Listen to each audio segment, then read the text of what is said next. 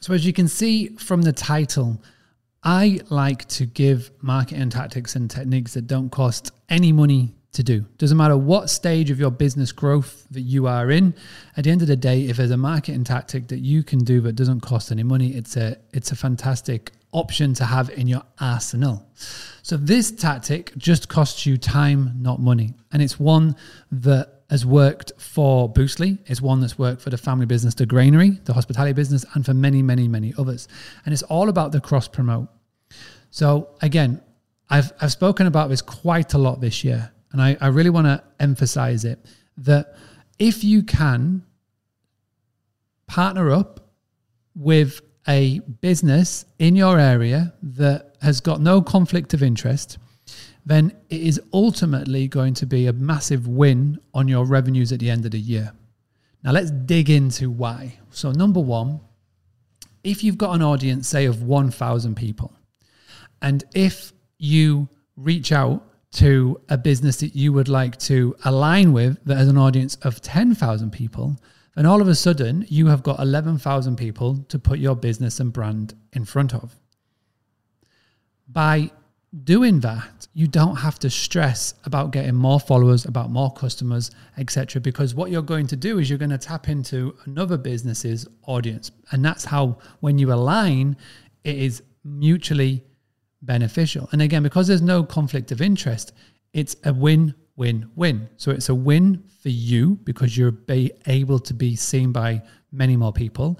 It's a win for your guests because they will be able to go visit a business that is along the lines of what they like, know, and love. So it's around their interests. And it's a win for the business that you partner up with because, again, their business is going to be put in front of new people as well.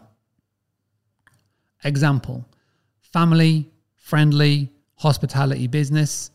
We would always recommend people to go and check out a local days out farm. Um, we had got a very good little referral system going along, and, vi- and vice versa. It was massive, and so much so. Whenever I asked at breakfast, because we had a bed and breakfast, what were you doing today?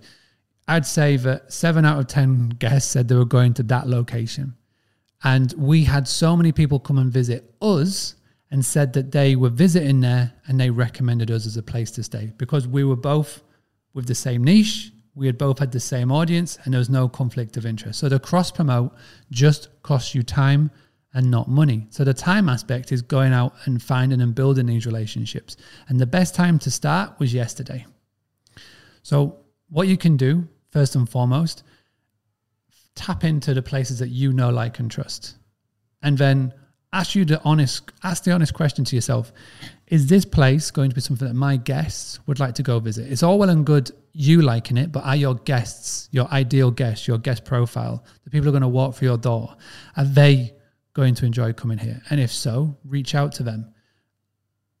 If they say no that's fine. Find somebody similar to them and again, the internet is a great resource of this Google, TripAdvisor, Yelp, etc., Facebook, etc. And then just start going from there. Have a conversation, give them the benefits of doing so, put it across it in a way that isn't sleazy or scummy or scammy. And who knows what you could create. So, this is where I pass the conversation to you. Have you done this so far? And what have been the wins? What has been your feedback? What's the one piece of advice you could give to a host who is just about to embark in cross promotion?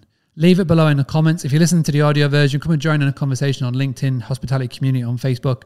Uh, Instagram is at Boostly UK. And let's see if we can brainstorm some really cool ideas. As always, my name is Mark Simpson. As always, this is the Daily Podcast. As always, we're still award winning. As always, we are the number one rated hospitality podcast in the world. Uh, we are coming in fast to 400 episodes. Thank you so much for being part of the journey. If this is your first episode, go to boostly.co.uk forward slash podcast and you can go and check out the full back catalogue there. I'll be back tomorrow. Have a great day. I look forward to getting your results from what we've spoken about today in my inbox.